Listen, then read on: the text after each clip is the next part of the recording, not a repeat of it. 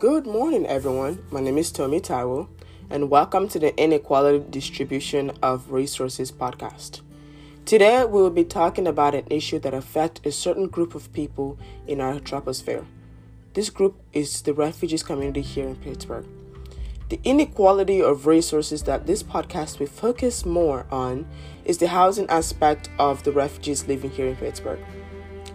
Now, immigrants have always been a part of the U.S. history. Well, without immigrants, the U.S. will not be what it is. With such importance that the immigrants hold, you would think that they were given the resources that they need to thrive. But actually, that's not the case. This series will focus on a type of immigrants called refugees. Before the refugees are resettled in the US, there is a long process that they have to go through just to be acknowledged as a refugee, and an even longer process before they resettle in the US. And this process can take up to a year, even 10 years, some even 20 years. Before the refugees arrive in the US, resettlement agencies are given a short window of time to find houses for these incoming refugees.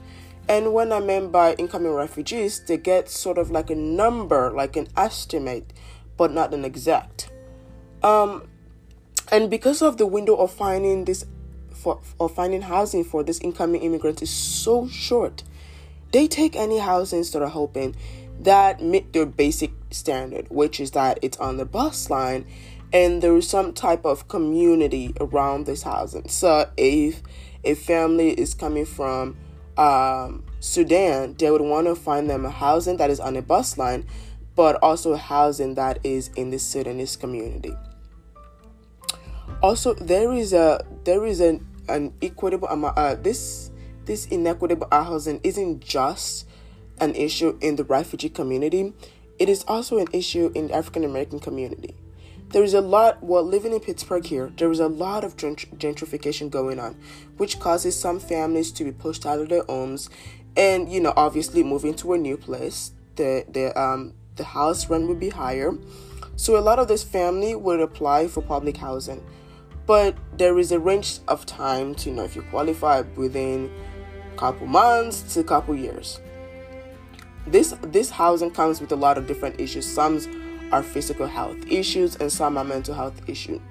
If a family is living in a house that is not in a good condition, there is a there's a lot of problem, including but not limited to creating distance between family members, like family are always working that they don't really see each other eyes to eyes because they're trying to make more money to be able to move out of this housing um, isolation in, in social group because as we know especially teens they always like to go to each other's homes.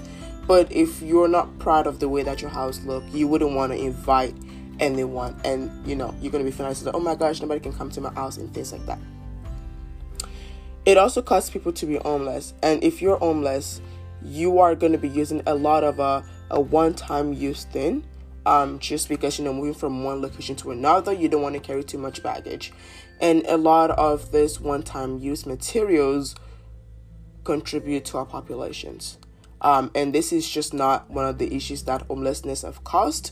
Um, they you know living under a bridge they usually leave a lot of trash. Um, they also um, cause changes to the earth structure either by digging out a hole and things like that. If you want to know more um, on the refugees aspect of this topic, join me on this journey of raising awareness to the refugees housing issues. For the homelessness a- aspect, you can join you can join a cleaning um, a cleaning group that clean places like under the bridge for uh, that homeless people live. You can also donate to a non-profit organization that help homeless homeless people, and you can also introduce homeless people to to um to organizations that help homeless people um in case they didn't know about it because we just assume that they know about all these resources even though some of them don't.